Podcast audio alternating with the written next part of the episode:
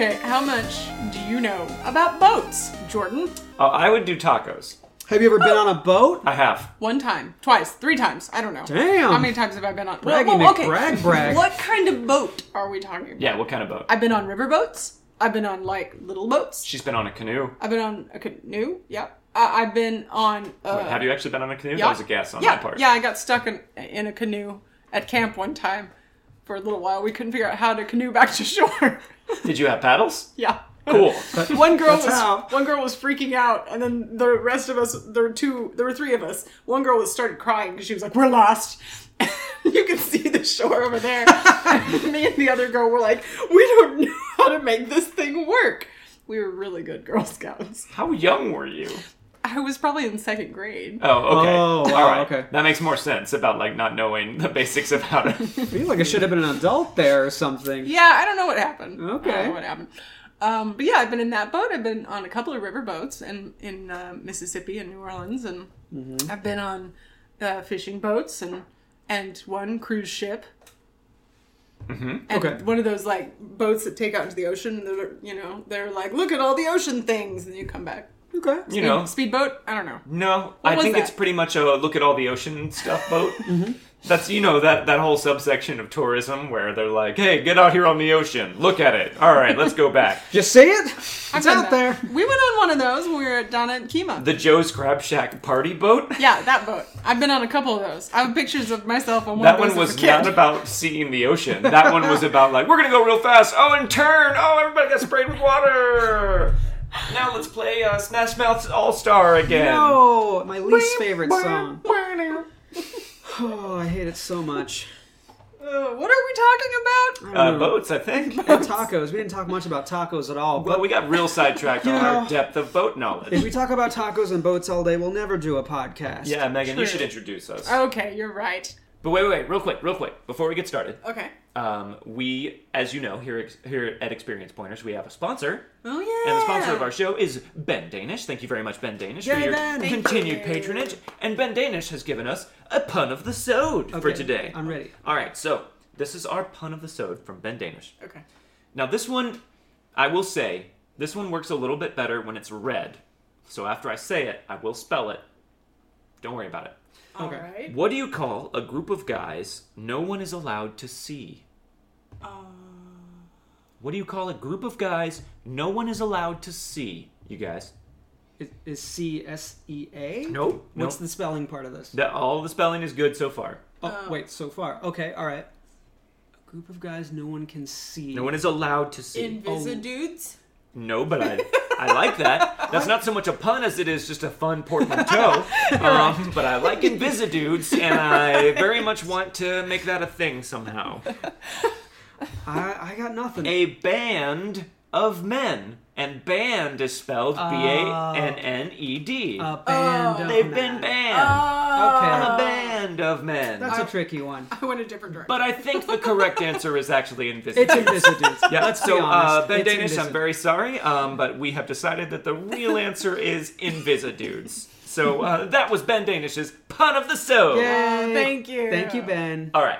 Hi, everybody. We here at Experience Pointers are a trio of gamers and, and GMs, and uh, we're here to talk a little bit about some RPG things and some GM tips that hopefully you can use in your games. I'm Meghan, I'm Gaurav. And I'm Jordan. and today we're actually going to talk about tools that we really like to use, and we've kind of gone through and discussed a little bit of this. It's kind of interesting. Um, I don't know to kind of see what other GMs like to use and and what other GMs like to focus on and what's helpful for one and isn't for the other. Yeah, like I, I feel like over the course of running a bunch of games, I have uh, like taken in uh, things that I've seen other people use, uh, or things I've read about online, or like in some of the like RPG books, they give you examples of things you can use, and I've sort of like tossed out the ones that don't work for me, and figured out ways to make other of them work work in a way that I understand and flows with my game. So yeah, these are just like some different gaming aids that we all enjoy and have personally used um, that we would like to discuss. Well, it's kind of interesting still being a very, very new GM. Uh, sort of like what you're saying to to talk to other GMs. You go, okay, well, what do I need to, to make this work? And you try, and you're like, well, this doesn't work for me. You know, you really Yeah. trying to figure out your Yeah. own, your own thing. Um, but one of the things uh, that I want to talk about that I really like uh, that I happened upon the very first game I ever GM'd, which was the Magic and Mischief Harry Potter game, uh, and it is a, a an online generator. I really actually like to use online generators in general. There's a really great one that I've used for the Harry Potter games I've done.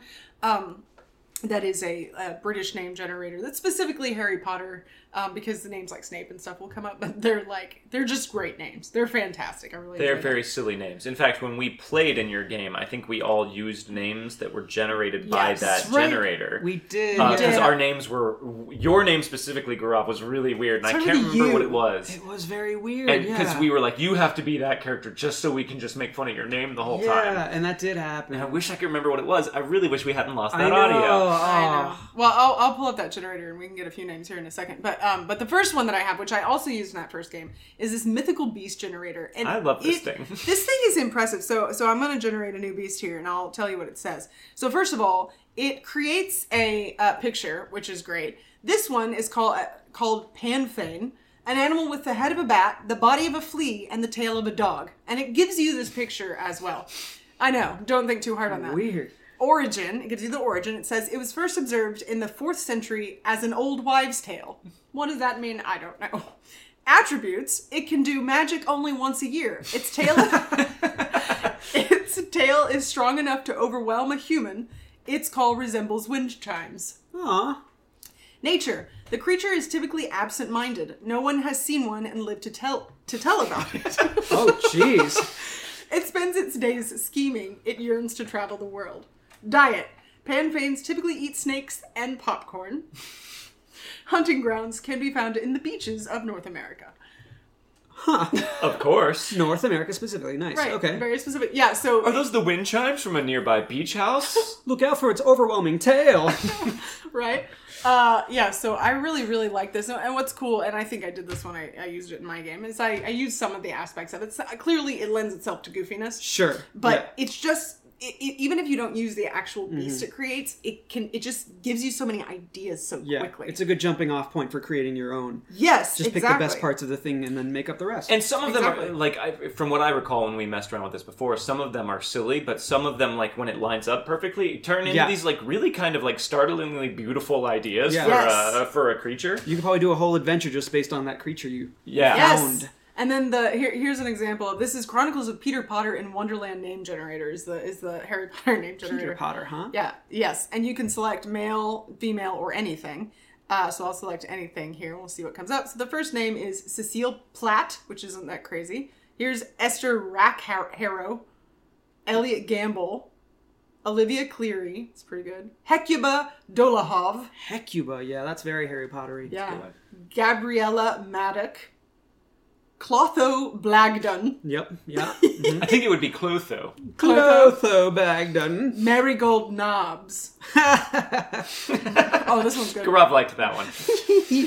Ragmar Butler. Yeah, that's Ragmar a- Butler, I like that one too. Anyway, I've come up like just so many, so many great uh, names from that. They're, And- they're great. Yeah, I use uh, on wildcards. I use a uh, for for Deadlands. I use an eighteen late eighteen hundreds name generator that actually draws on census data from that time period to create first last name uh, Oh. characters, and uh, it's pretty awesome. I've had some really cool names, and as a result, characters come Yeah. out using Like Duff. Bullet? like Duff Bullet. Yes. Well, actually, you, you reminded me. There is one generator, and maybe it's this one. I don't know that you are using, but I'll have to find the website because it is literally a website of generators. It has over like hundreds of different kinds of generators. Everything you can imagine. It has names, specific kinds of names, like British names, American names, uh, you know, uh, mythical names. But then it also has like, um, like uh, storybook titles or or like I, I, things Secret Society yes, names. all kinds of stuff. And it, I mean, it literally you look at like the list of generators, and it's it's just a huge list. So I'll have to find that one too because it's really helpful. There are basically a there's almost an online generator for any type of thing Yeah. you could want, Mm-hmm. um, and they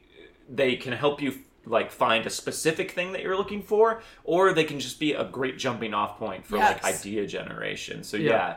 Uh, I'm That- also a fan of random generators. That is one thing that it can be really difficult is just to get like sometimes you just need that spark. You need something that's completely random out of nowhere and then it just takes you down this path that's amazing. Even if you're yes, you can use it for like a name like oh, I need an NPC out of nowhere. Here's a name. But you can also yeah, use it for creation. Yeah. You know, on that note, Gaurav and I both have uh, some some generation uh, tools that we use as well. So maybe we should just follow that vein and talk about each of ours. Sure. Do you want to Um, go next, Gaurav? Sure, yeah. So, uh, in the same sense as generators, I have this book that I found called Table Fables, which is a collection of tables for the weary game master, and it is uh, basically that. It is uh, several pages, about eighty-three-ish pages Jeez. of just tables, all sorts. There is characters, there's items, there's areas, there's miscellaneous stuff, and this has some of the best uh, tables I've ever seen. They're awesome. They're very good, and they're very like uh, evocative of making up stories. Like once you get one, you'll be like, "Oh, I can make something totally different out of this than I was planning." And uh, yeah, one that I was doing, I was using this during my uh, Barovia campaign that I did for Saving Throw, and uh, I uh, generated at one point a doll that screams anytime someone curses, and that was a super fun thing that just came out of nowhere, and also is very fitting for Barovia. Um, but you can either just roll a d100 for a lot of these tables, or you can um, you can just uh, pick one that you like. Yeah. Because there's there's several ones. They have some images too, but uh, it's a very a very solid book, and it's done by Madeline Hale, who also has. I, I didn't know this until a couple weeks ago, but she did a sequel to this book called uh, Table Fables Two, which is about world building, which I will probably order tomorrow I, because yeah, it- I am probably also going to order that, It and I think I need to get this one too. Yeah, this is such a good book, and it's only ten dollars. It's ten dollars off Amazon. Yeah. we'll put it in the show notes for a link, but it's such a good book. Um, Yeah. pick here, pick a random table and like pick something at random from it to give us an idea of like what kind of stuff is in there. How about this? I will pick a table. You give me a number. okay. Okay. One through a hundred. Okay, so let us know Uh, when you have a table. I got one. You want to pick a number, Meghan? Yeah. Pick uh, on the higher end. I think the higher end. The higher end? Actually, no, no, they're all good. Yeah, pick a pick a random number. 27. Okay, twenty-seven. So what table is this first This of all? this is the magic items D100 table. Magic Items D100 table. Uh, this is just a pair of glasses with tiny black lenses that allow the wearer to clearly see anything invisible. So if you find this, you can tell them that they are glasses, but you don't know what they do yet. Uh, or you can just tell them exactly what they are. It's really up to you how you want to play with these, but that's that's just one simple item that was in there. I want to do one. I want to do one it. on that same table. Go for it. uh, 84. 84. Okay, this is a small, rough looking knife. Any wound caused by this knife heals woolly, heals, sorry, fully within 1d4 minutes. Huh. So it's a knife. It's a torture knife. I guess, yeah. It's a torture knife. Yeah. It's a it's a Yeah. knife to use to torture people and keep them alive and uh, conscious. That is That's a very dark magic item. Very Yeah. dark. Yeah. Uh, you could also you wait. So any wound caused by the knife heals fully within one d four minutes. Or you Correct. could- You could use it to fake your own death. Yeah, you could. Oh, well, yeah. But does it? Well, I guess it doesn't say. Could you kill yourself with it? I think so. If the wound, if any wound but, but, heals but, fully, But you could really make that like a whole story of Sure. like somebody doing Yeah. that, and it's like, well, but did they really come back as themselves? or Right. like, or ooh, or what if there's just like, um, like a rich thrill killer who's like, oh, I've always wanted to murder people, but this way I can do it legally because I didn't actually kill them. Yeah. They came back to life. Or think about using this for like a theater performance in your game. Yeah. Like they would like stage combat. Like it's a, it looks real because it is real, you know. But they drag them off the stage and they're fine. right? Yeah, there's so many cool ideas off that just one thing. Yeah. So I mean, as you can clearly see, and Yeah. that's just one one number One from thousands. one table. Like One that's thousands. really cool. I like this book a It's lot. It's such a Yeah, good book. I need to pick this one up. It's really good. So that's mine. What was your generator? Uh, so mine, I often have uh, s- like I I really like um, coming up with interesting uh, stories or ideas for a game session, um, but that can be hard. Like sometimes you Yeah. just scrape the bottom of the barrel of your creativity and you feel stuck. And you're like, ah, I feel like I'm just doing the same things over and over again. So I, I want a new idea, or I just can't even get started coming up with an idea because I I'm just choice overwhelmed. I don't know where to start. So I like tools that allow me to um, kind of winnow down my options and try and make some things work into a story and just see where it goes. Um, so I like tarot cards Um, as an example of that. So, if you can find a deck of tarot cards that has an art style that you really enjoy, which is very easy to do, because I mean, there are cool. like piles upon piles of interesting tarot decks, uh, and they're not that expensive. Yeah. uh, and you can use them in game for a lot of cool stuff too. But what I like to do is basically uh, most tarot decks come with like a little booklet that sort of explains the meaning of each of the cards, and then the art on on a lot of them is just really evocative on its own, along with the names of like the trump cards and some of that stuff. Um, so like if you need an idea maybe for a session or a plot hook or something, like try dealing yourself three tarot cards and either looking up uh, the meaning of those cards or just looking at the artwork on the cards if it fits for the style of game that you're trying to play and figure out a path that you can trace between those three elements like how do those things connect in what way uh, might they work together to create a plot hook like what ideas do those inspire in you and where does that take you um, there's a lot of, of really simple tools like that that I enjoy using just to kind of get over that sort of like GM block, that writer's block kind of thing. Uh, Rory's story cubes are another uh, cool one, and uh, they've, for those of you who don't know, it's basically a set of dice with just like a sim- simple pictographic symbol on each side. And you roll like however many of them together that you want and try and like figure out what they create together. Um, there's a bunch of different ways to use them, and now I think they have a bunch of different sets that are like specifically themed, like Rory's space cubes and like things like And that. there are also writer's dice. Yes, yeah, which you got me for Christmas last I year. I did well. Actually, what I wanted to get you was literally was for GMs. There was an Etsy store that made them literally made writer. Oh, They were like writer's dice, but they were for GMs. But they don't make them anymore. Ah, Yeah, I know. I was really disappointed, but that was as close as I could get. I think just what you're talking about, it's really fascinating because uh, the more I learn, the more RPGs I play, the more I GM, the more I see other people GM. It, it is so much like writing in a lot of ways. So Yeah. really, I think, like you're saying, Jordan, any tools that write that that might be out there for writers could be very, very beneficial for. Well, yeah, and I mean. I think some people have a tendency to want to stay away from randomized things like that because they're like, ah, but like, how am I going to fit that into the feel of my game? Um, but I think you might be surprised what you come up with. Like, Yeah. one of the most Mhm. interesting episodes from season three of Wild Cards uh, was the second episode after you guys uh, like did the train heist and then were trying to make your way back to civilization. Um, and you happen upon that random farmhouse out in the middle of nowhere with the sad family and everything and their creepy baby. Um, that came about because I used a random adventure generator within the Deadlands source books because I just wanted to see what it was like. Yeah. And I got the the only elements I had was uh, the person is uh, is a law dog, so like a, a marshal or a sheriff or something. The um, problem is starvation, and the reason is love. okay. So All that right. was what I had. Yeah. Uh, and I was like, okay, so I have a, like a, a, an agent of the law. The problem is starvation, and the reason their starvation is love. and from that, I kind of spun out the story of this family that was like basically sacrificing everything they had to keep this baby alive that they had had that turned out to be this monster that just ate everything Yeah. all of the time. Yeah. Um, and it ended up being a really cool idea that I was able to weave into the game just from those random elements. So it's kind of cool to step outside of your mental comfort zone right. and see where your brain can take you when you use Yeah. these like extraneous sparks for ideas. And like, and someone else uh, seeing that law dog, uh, starvation, love, they probably wouldn't have jumped to cannibalism, but you did. They would take it a completely different direction. It wasn't cannibalism. Oh well, It was a a monster It baby. It was giant monster baby. it was a blob baby. Sure, great. Sure, sure. Just saying. uh-huh.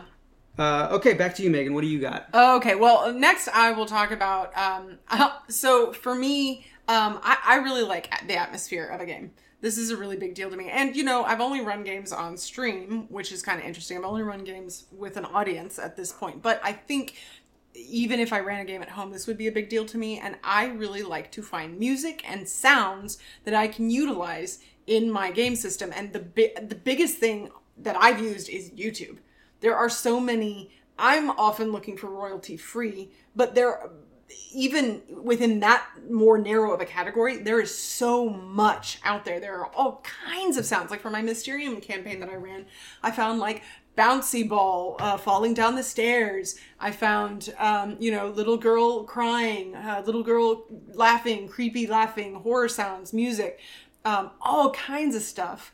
And I also, I guess this is sort of a two for one of my tools. I used Audacity to uh, import those sounds and then I layered them and I you know kind of made them work for my thing. So I could find like a, a, a scary like jump sound and I could layer it with music to follow or whatever I wanted. And so I could kind of set this tone of like you know the the Mysterium specifically was sort of a haunted house story. So you know my players could be talking and then I could could just play this and you can kind of evoke that feeling there at the table which is such a big deal to me. That's it's a really big part of the gameplay for me. And I often find sort of like what you were saying, Jordan, is a lot of ideas pop up just in my searching of sound and music and things that I can use. And then on top of that, there are a lot of um, companies that make background tracks specifically for this, Yeah. like Plate Mail Games or Syrinscape, things like that. Um, so if you don't have the amount of time and energy that Meghan wants to pour into uh, layering her own sound effects Mm-hmm, files, uh, there are people out there that have already done that work for you.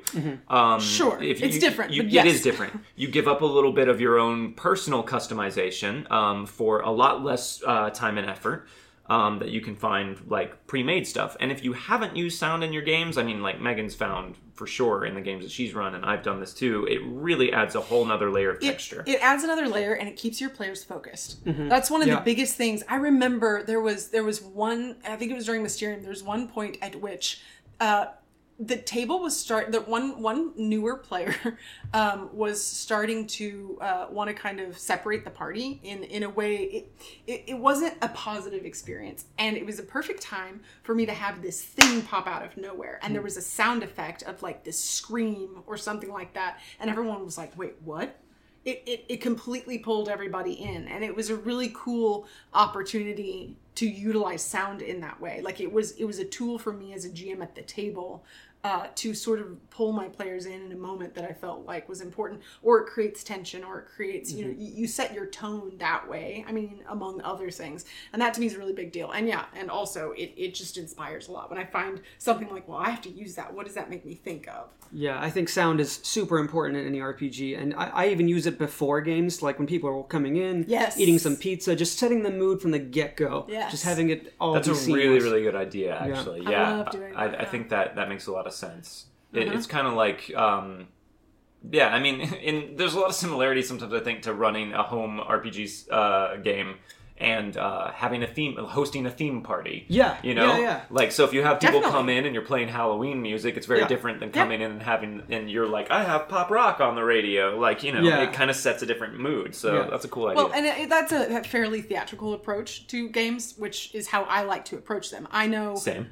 Yes, I I think we uh, m- most of us here do like to approach them a bit Yeah. more theatrically, and I know not everyone does, and that's fine. That's just a different, you know, uh, approach. But but to me, it really adds a lot, and I agree. I think setting the mood from the beginning is great. Yeah, Yeah. yeah. You can even go to the next step. Like if you're doing, uh, I think this works particularly better for a scary game. But if you plan it ahead of time, where you're doing like a jump scare, like you did in your game, Mm-hmm. if you could do something to where you hide like a Bluetooth speaker like under a couch or something, like the way they're sitting. oh, that would be awesome. and so they'd be like, "Oh God, it's actually happening around Oh me." my god, what a great idea. Right? Somebody do that and let us know how it works. Hide a Bluetooth speaker somewhere in your gaming area and then surprise your players with a sound effect. Oh my god, that would be awesome. I'm just gonna go to the bathroom. Oh God, something screamed at me in the bathroom. uh, give it a shot. It'll be fun. That's awesome. Um, so, uh, speaking of music, not really related to music, but uh, I found a tool that uh, I just kind of thought about when I was browsing Amazon for something else was a music sheet holder to hold uh, your like dungeon master's guide or something just off to the side because usually you're at a table room when you're doing a, a, a game uh, you have your screen a bunch of books probably maybe a laptop but having something off to the side j- just holds your book and also has like uh, you can uh, have those little clips that hold the pages open so you can have it to a certain page and have bookmarks and stuff like it it saves it gives you a lot of room for other stuff too at the table and it costs like $15 it's collapsible you can bring it with you wherever you go um, uh, it's a really nice tool. I Just a really tool. like that idea, and I'm super surprised that I haven't seen more people using that Yeah. now that you've talked about it. Because Oh. like that is such a problem for me. Mm-hmm. Uh, like I'm always juggling all of these different books, and like I have my notebook with my notes in it that I'm trying to keep, and then I'm like trying to flip another book open that I'm holding in my lap, and then it Right. falls out of my lap. I'm like, hold on, let me get that. Can, can you Yeah. imagine that for cons too? That'd be great Yeah, for a convention. absolutely. it would be, Just especially it if it's you. collapsible. Yeah, Right? it- Yeah. yeah. It folds up into like a two foot uh, little thingy, little bag. really good for like an adventure module too if you're Mm-hmm. running like a pre uh, pre-written module to like just stick that in there so that you can look at that and still have all of the like movement and space in front of you that you, You know need what? I gotta be honest. That might be kind of nice for a character sheet. Can you like just to have it like right here? Oh, so sure. you have your character sheet You up. could. And you can make notes, and you're like, okay, here I'm playing my game. and My character sheet's over here. You could, yeah, just I have, kinda one like for every person at the table. Yeah. i mean honestly yeah and then you can all sing together afterwards. There you go. yeah Great. uh, i like that idea a lot actually i think that's a pretty versatile tool Like, Definitely. I'm always looking for things that you can get uh, like multiple different uses out of because like Yep. you you only have limited you know funds and Yeah. Mm-hmm. space for storing all these gaming aids. I mean, some people probably have Sure. infinite funds and infinite space, Right. but we're not talking about those people. Infinite You guys space. don't need this this uh, podcast Yeah. episode. It's possible if you did music in like high school, you might already have one sitting in your garage somewhere. So just pull it out and use Yeah, that. break that sucker out. Yeah, Yeah. Um, so it's my turn now, yeah. it is your turn. Okay, well, I don't have a cool way to segue between uh, music like you did, so I'm just going to jump to a completely different thing. Um, so, one of the problems that I've always had, and I have this problem with music too. Um, so, like, one thing that's a tricky element for me with music in a game is like if I have music or a soundscape for one thing, I'm like, ah, well, then I want to have it for everything. Yeah. And I have kind of that same issue with miniatures. Like, um, for for me, it's like, okay, it's super easy. Like your players maybe get their own minis for their uh, characters if you're playing a, a game that uses like miniature combat on a grid or whatever. Um, so great, they've got their miniatures. Maybe they've painted them, or maybe someone in the group has painted them, or um, and then you're like, okay, cool. You're fighting a horde of goblins. Uh, I don't have a horde of goblin miniatures, let alone a horde of painted goblin miniatures. So I use pennies. Like that's what I use, and I'm like, this feels lame. Yeah. Because you guys have these cool miniatures, and you're fighting loose change. Um, so one tool that I have found that I really, really enjoy uh, are flat plastic miniatures from Arcknight. Now, I think I've talked about these before, and I definitely use them on Wild wildcards sometimes. But uh, interestingly, when I ran a Kickstarter for my RPG game, uh, these guys were starting their first Kickstarter at that same time, Oh. and I saw them on Kickstarter, and I was like, "Oh, that's a cool idea." So, like, I you know followed their campaign while I was doing mine. I think we exchanged a few messages, um, and then I forgot about it until years later when I started doing Saving Throw, and Dom had some of them, and I was like, "Oh, right, these guys." Yeah. Um, and they actually made some Deadlands specific uh, flat plastic miniatures, which is what I use. But um, one thing that they have that's really cool so they have a DM starter set on their website. Um, now, it is $80, which for a lot of people, I mean, that's a significant chunk of change.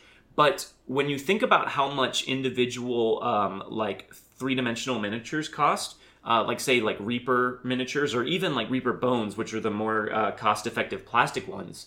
Like they're still you know a buck or two a piece, And you got to paint them. right? And then you have to paint them. Now these are full color, and uh, for eighty dollars you get 167 pieces, um, which is nuts. Now and these are all different sizes too. So like this particular set uh, is 30 small. 10 wide, 100 medium, which is like just a normal PC, uh, like human being sized miniature, 15 large, and 12 giant pieces.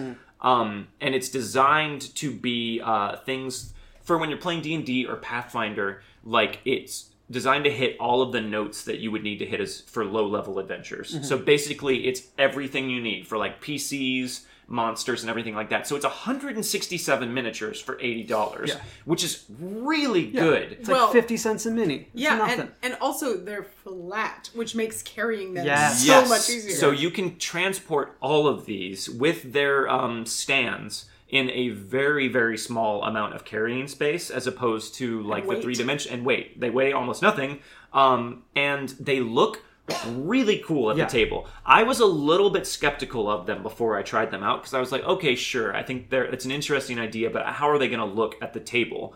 Uh, and the thing that they do, um, the artwork on them is very vibrantly colored, uh, and everything else is like this this clear, pretty high quality like plastic.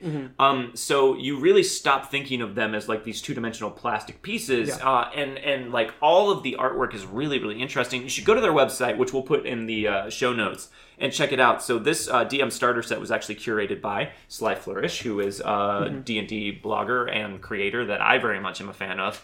Um, they asked him, they basically gave him their whole catalog of flat plastic minis, and they were like, if you were going to make a set for a beginning DM, like what would you do? And he put this together, and I think it's a really, really cool set. So if you want to create, like, if you want to go from zero to a 120 as far as like what you're able to represent physically at the table, uh, you can't do much better than flat plastic minis, in my opinion. Um, Yeah. And they also sell uh, terrain tiles as well. They do. Huge ones that are double sided and very cost effective as well. They- very good ones. I Yeah. really like those as well. And they have spell templates Yeah, that's what I was gonna say. Yes. um, for different game systems. which Yes. are great. Yeah, we use I use them for my for Rosaline for wild cards all the Right, time. so we use the Savage World spell templates, Yes. but they also have like uh, D and D five E Mhm. spell templates, and and they come in different designs too. So you can get a sheet of spell templates that are like arcane effects Mm-hmm. or like holy effects or things like that. It's pretty neat. it's it is neat. Yeah, I Yeah. like it. That's some good stuff. I like what they do. Okay. Oh, so so another tool that I used um, and that I'm still kind of messing around with, but it is it's a website called Notebook.ai, and it is specifically for um, GMs. It's specific, specifically for RPGs, I guess is how I should say it. And it just kind of breaks down. You can set up multiple different universes, which is kind of cool, or campaign settings. Essentially, they call universes, I think. Um, so for me, like I had Mysterium, I had Harry Potter, and then I can go through and create a, you know, here's a character, here's, and it, it prompts you things like what's their age, um, you know, who, who uh, you can also connect them to relationships with other characters. Uh, what's their, you know, what's their name, what's their role, et cetera, et cetera, all those kinds of things.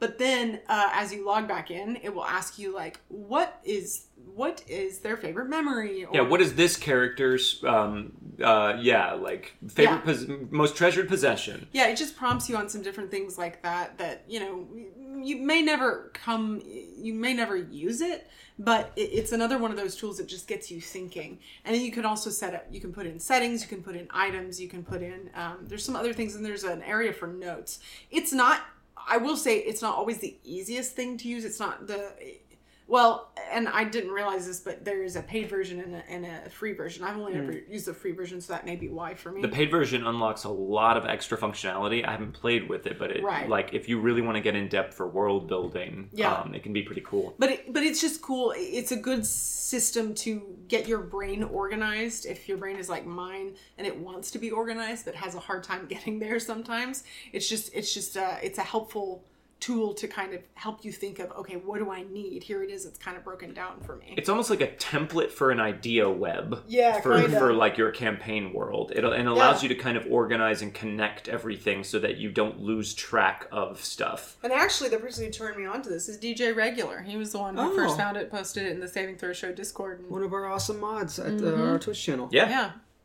yeah. Um, so speaking of campaign management, uh, another great segue by me is uh, I use uh, OneNote, which is a program made by Microsoft uh, years ago, but has been improved uh, over the years, and it is a free program. I think it also has some paid functionality, but it's only for uh, storage space use, which I've never used. I've never used like more than like a gig of space. Um, but basically, uh, I found this off a website uh, which is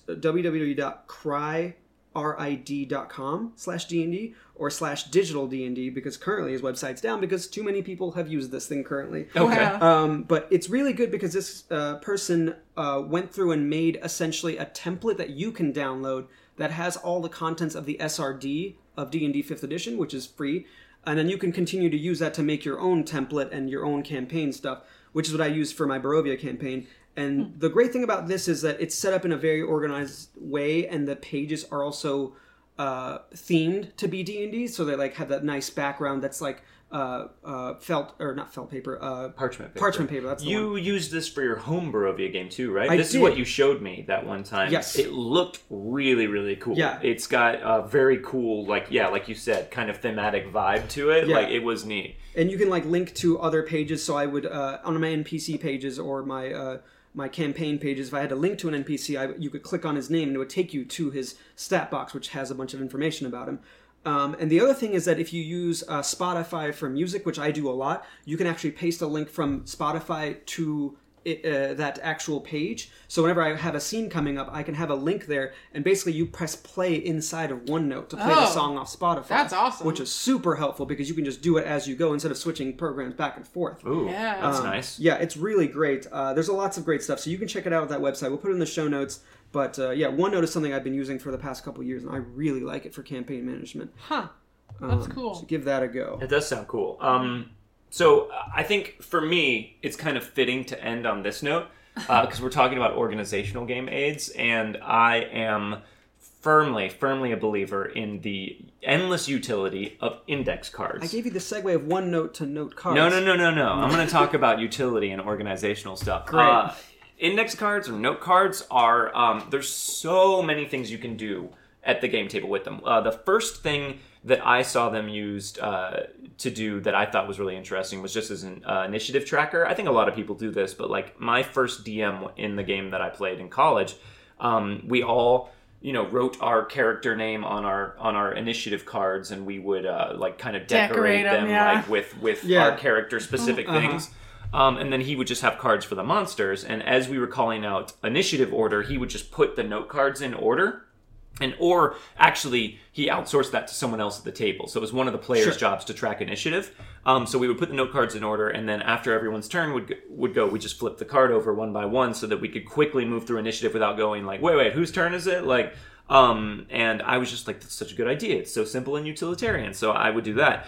Um, I use note cards for a lot of stuff in my games. I find uh, just having a stack of note cards behind your GM screen or in your setup or whatever gives you the ability to do a bunch of stuff. Um, when you're playing theater of the mind style games instead of like uh, tactical gridded movement, uh, I find it very useful to do zones with index cards, uh, which we've done a couple times on wild cards as well. Um, so, like, as opposed to, uh, like, if you're in a dungeon, if you're, like, in a big cellar or something, you can write down the zones, like, by the stairs, um, over by the barrels, um, uh, on the balcony or whatever, and then you put those out, and then the players can kind of move between those different zones and then you set up like oh the stairs are across the room from the balcony so the balcony is long range from the stairs. Love those dungeon balconies. Yeah, I was gonna say the cellar that has a balcony. yeah it's a it's a fancy nobleman's wine cellar and it has about it has a multi-level dungeon. It's like the slytherin dungeon that apparently just has a bunch of stairs that go up in it but you still stay in the dungeon. Um shut up guys. My dungeons are whatever i want them to be and this one is fancy. Um i really like using them for that Uh, in a pinch, I like uh, scribbling uh, notes to different players and folding them up on an index card and passing it along the table to them. Um, I use them primarily in when I run wild cards to stat out uh, combat NPCs. So any NPC that it's important for me to know a lot of their stuff, I have created my own template that fits on an index card for a Savage Worlds NPC. Uh, that's really easy to use, uh, and I all of my NPCs are on index cards, and that is a lot easier for me. I'll, I'll sometimes even translate um, things like from the the bestiary or whatever for for deadlands um, it might be a little bit harder to do for like a d&d monster because there's so much more in their stat block in the monster manual. But rather than bookmark pages that i'm constantly flipping back and forth between when i have like multiple different kinds of creature or bad guy in a fight i'll just transcribe them onto index cards so i can just flip back and forth between them. Uh, i also uh, i use them to track initiative in different ways um, you can you can uh, create little like table tents at a table like especially at a con game. If you want to be able to remember everyone's player's character name uh, you can just have them write uh, a double-sided uh, thing and then kind of tent it in front of themselves so everyone at the table can see at a glance like what their name is and what their character's name is. There is endless utility for uh, index cards. Like I, I think every gm in their uh, traveling gm case or whatever you have you should at least have a stack of note cards because there's there's endless uses for them You have a favorite brand of note card? You I like do not have a favorite brand. Just I, thought you I have not. I have not dived that deep into the realm of index card usage. uh, colored or plain. I like plain. Okay. Uh, colored would be great if I was trying to organize several different things, Mm-hmm. but plain I find has uh, more limitless functionality, and that's what I'm always looking for Sure. is adaptability in tools. Yeah. Um, so uh, I always get whatever's cheapest. yeah, Because then I can get a idea. lot of them. Like I'm still using a pack of index cards that I bought years ago. Nice. Um, but yeah, that's that is absolutely probably my favorite tool to use at the table are index cards. Yeah. Cool. Yeah. Well, that is a set of uh, tools from each each of us. Those are our Yeah. suggestions. Yeah. But if you guys have anything like super cool that you use that we didn't Yes. touch on, Please tell us. hit us up on Twitter. Uh, Yeah. Share it with us, and then by by extension, share it with everyone else who's following us on Twitter. Yeah. uh, you can uh, just tweet us at at exp pointers pod. Yep. Uh, and uh, and yeah, share with us what what is your most valuable tool. We would love to hear from you. Speaking of value, I think it's time for The question of the so cool. All right. Um, so our today's question of the sode uh, comes from the RPG subreddit, and it is from user DarkFrost1802. And the question is, does anyone have tips for running games inside of games? And there they go on to say, when I'm running a game, sometimes the players will get into a situation where their characters would be gambling or playing some sort of board game. Whenever this happens, I try to actually in real life play a game of whatever they're doing with them, and this normally works fine. In my new setting, however, I'm planning on creating fictional board games made for the setting. I have no clue how I would be uh, how I would be able to set up these board games in a way that we could actually play them. I'm just wondering if anyone has experience with this. Yeah, well, whenever we were trying to pick the question of the sode, we kind of went back and forth on this question a little bit because um, I was trying to figure out, and, and, and you didn't necessarily read the whole description to us before, but I was trying to figure out, you know, if they meant like Inception style, like we're gonna play D and D inside D and D, um, or or yeah, what it was, and and uh, but but then as we be, we kept talking about it, we were kind of like, okay, there there's a lot to talk about here. yeah, there is. Yeah. Um. So, and this kind of goes back to some things that we touched on before when we talked about like puzzles and riddles and RPGs. But like, so I know some DMs or GMs, depending on the game they're running. That's a sticking point for me. Um, who, when they have their players. Their play, their PCs are playing a game inside of a game. They will actually set out that game and have everyone at the table play that game, which I think can be an interesting idea. But then you made a good point uh, about that, Gaurav. I did. You did. What did I say? Well, what you said was uh, these guys have set aside their time to come and play D and D. Yeah. So you don't want to div- like divert a big chunk of that time to playing a separate game Yes. instead of D and D. Yes, I've been in that situation where um, we'd be uh, playing D and D, and suddenly our DM pulls out this like almost miniatures combat base management game, and I'm like, this isn't interesting to any of us. And you could tell we were all just bored at the table because it was a bunch of combat with soldiers that like we didn't really care about. We wanted to play our characters instead of these weird generals that they were we were commanding or whatever. And it just it got weird, and it never stuck with any of us, and it just felt like a big waste of time. Yeah, I kind of feel like in that instance too, it's about knowing your table and knowing Yeah. like like if everyone was like, uh, we all really like this one board Sure. game, and you throw that in, and you incorporate that into your game, then they might be like, this is the coolest thing ever. Yep. But but yeah, definitely, I I I, th- I agree for the most part. If I'm there to play D and D or or an RPG, I want to play the RPG. Yeah. And or if I'm playing a game within a game, I really want it to be meaningful and mm-hmm. not feel like we're taking a break to play this other game. So we want it. I think what we're striking on, if you're going to play a game within a game, you want it to move relatively quickly. You don't want to devote a bulk of the session to playing this separate game apart from the role playing game that you're playing, mm-hmm. Unless that's what the session's about. But Right. still, you want it to be within the role playing game. Well, and that and that's something that I sort of said. Eh, There's the difference. So so when you're creating a character, or, or when I've created characters, I will often create characters that I I create a character maybe that is really good at talking fast. It's not really a skill I think I have, but I want to be able to play my characters if they can. So some of that comes out in the roles and their stats, right? So maybe like in the case of gambling if I am playing a character as a really good gambler, but me, Meghan, I don't know anything about poker or gambling, but I still want my character to be able to play it. So if we just sit down and play poker and I'm basing it on just my knowledge, I'm not going to feel very great for my character because my knowledge is probably not going to translate to what I expect my character's knowledge to be. Yeah. So if you can somehow encompass uh, poker into the game system to where I can utilize my stats that are built for gambling or whatever it may be, then I feel like my character is playing it as opposed to me playing it. Right. And that's another thing about like just setting out a board game is like that's cool and it can be interesting, but then it's your players at the table who are Right. playing the game, not their characters. Right. And you if it's going to be a game within a game, you want it to feel like their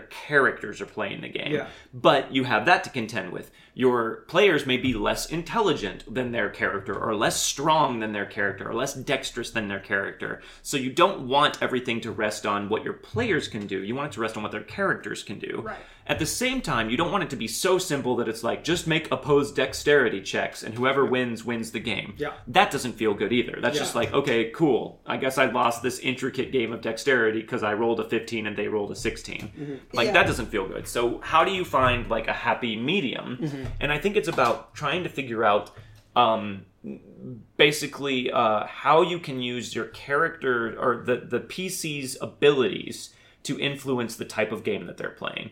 So like Savage War, uh, Deadlands, Deadlands Reloaded does this really well um, with gambling. They have a, a, a mechanic that is essentially playing Texas Pol- Texas Hold'em poker, but it's modified by how good your character is at gambling. So everyone who's playing makes a gambling roll, and the higher you roll, the better you naturally are at gambling. The more cards you are dealt initially, so that you have a much higher likelihood of being able to make a better hand. You can also choose to cheat to get a bonus to your roll that is really helpful. But if anybody notices you doing that, then um, you get into trouble and maybe jump into a combat from there. Right. So it, you're, you're it's sort of a hybridization of everyone at the table playing poker, but it's modified by how good their characters are at poker. And the way they do that is they give you more options to make a hand, which is I think a pretty elegant way of Oh, yeah. making that feel like I'm a better gambler, so that's why I win more. It's the same even for my character for Huckster. It's the same. The, to, to gain magic, you play essentially play poker with a demon. Mm-hmm. But the better Huckster you are, the better, the more experience you have, the more cards you get to pick from, yeah. Yeah. which is really cool. Yeah, I think involving the mechanics into the narrative is a really strong way to connect those two systems. And a really fun one that I just thought of is that if you're doing some sort of game where, um, let's say, you're in like a market and a, a thief steals a very important item, and only one of one, cou- one or a couple of your members of your party saw them, and to describe this person, you use like a check of like their uh, probably perception or investigation, and depending on how well they do, they get a bonus to playing essentially the board game Guess Who and uh, describing the character. So a few of those pegs get knocked down, and then they just play Guess Who to see if they can narrow it down even further. And if they don't, they don't. They don't. They have a few other options to figure out who it is, but they could figure out who it is. Um, That's so- that's a cool idea. I like I like the idea, yeah, of being able so utilize a pre-existing board game. Sort of almost more like a tool than. Yeah, Yeah, use it as a gaming tool, Right. um, but allow give your characters advantages or bonuses or edges based on uh, the abilities they have and the things they're able to roll for or think of to do creatively as their characters. Yeah. I was just thinking of how you might translate something like air hockey uh, to an RPG, and you know, I always am going to use Savage Worlds as a baseline because that's the one I'm most familiar with currently. But like, I would give like two players who are playing air hockey against each other the ability to make different checks to attempt different maneuvers in air hockey, like a strength maneuver. I might give them uh, like uh, a bonus for doing that, but it's going to give them a penalty on the next round because they've just done this like full out like I'm just gonna slam it at them um, and maybe it you know makes things go unpredictably. Like I don't know, I would have to sit down and figure that out. Sure. but I always want to find a way to tie it into what the players are doing. You actually did something like this in your Harry Potter game that you just ran for our Alzheimer's marathon, Meghan. Uh-huh. Yeah, well, and you helped me come up with this, but but basically, I wanted to do a chase scene or chase scenario in a library that was essentially a maze. So every door you went through could would in you would end up in a different room, basically. And I wanted it to be something that would be high stakes. It wouldn't take forever. And the idea was that both the chasers and the chasee didn't know the maze, so they were just kind of picking things at random, hoping that they would end up in the same place eventually, or, or the, the people chasing would end up in the same place as the bad guy they were chasing. So, um, uh, the idea was to take a seven by seven grid of note cards, uh, What uh, what'd you use for those? note cards, Yeah. index cards, Hey, look at that. right? And uh, and this was also in the Savage World system. But but the idea was that the players had four rounds to try and guess, and one of the cards underneath it was the person they were trying to find. Um, so it would go. Everyone would get a chance. You'd go in a round, just sort of like combat, and they could either just pick a card to see if that's the right card, or they could make a smarts roll at a minus two, so you know, just a stat roll basically at a minus two. Uh, and for every success, and then in Savage Worlds, you can get raises, so that's four over whatever number you needed to hit. So for every success and raise they got, I would remove that many cards based upon uh, and and I knew you know which card was right, so I would remove ones that it was not, and then they could pick a card. But if they failed their smarts roll, they couldn't pick anything, so they basically wasted that turn.